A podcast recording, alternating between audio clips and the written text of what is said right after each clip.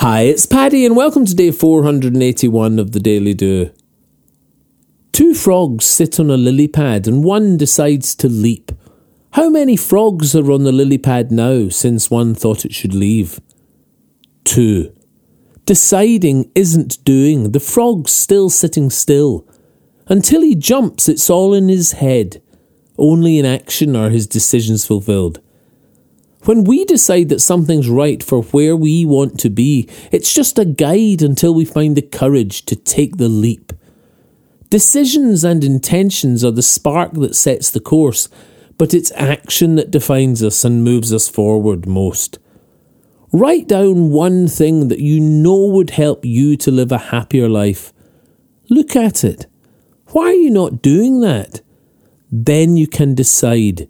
And by deciding, you have set in motion Providence to lend its hand. But it only works when you kick into action, jump, and start.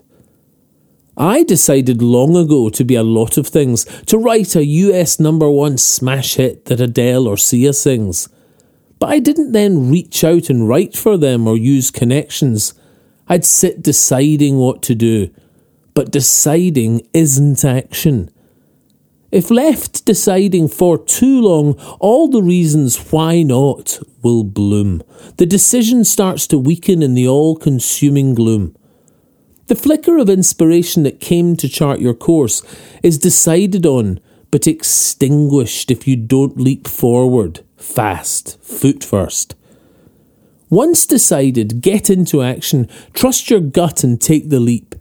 As soon as you know what you've decided, do one thing that makes it real. Grab the phone, send the email, or run around the block.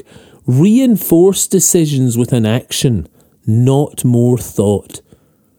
Two frogs sit on a lily pad and one decides to leap. How many frogs are on the lily pad now since one thought it should leave? Don't be stuck upon the lily pad of overthinking choice. Act upon decisions made. Trust your inner voice.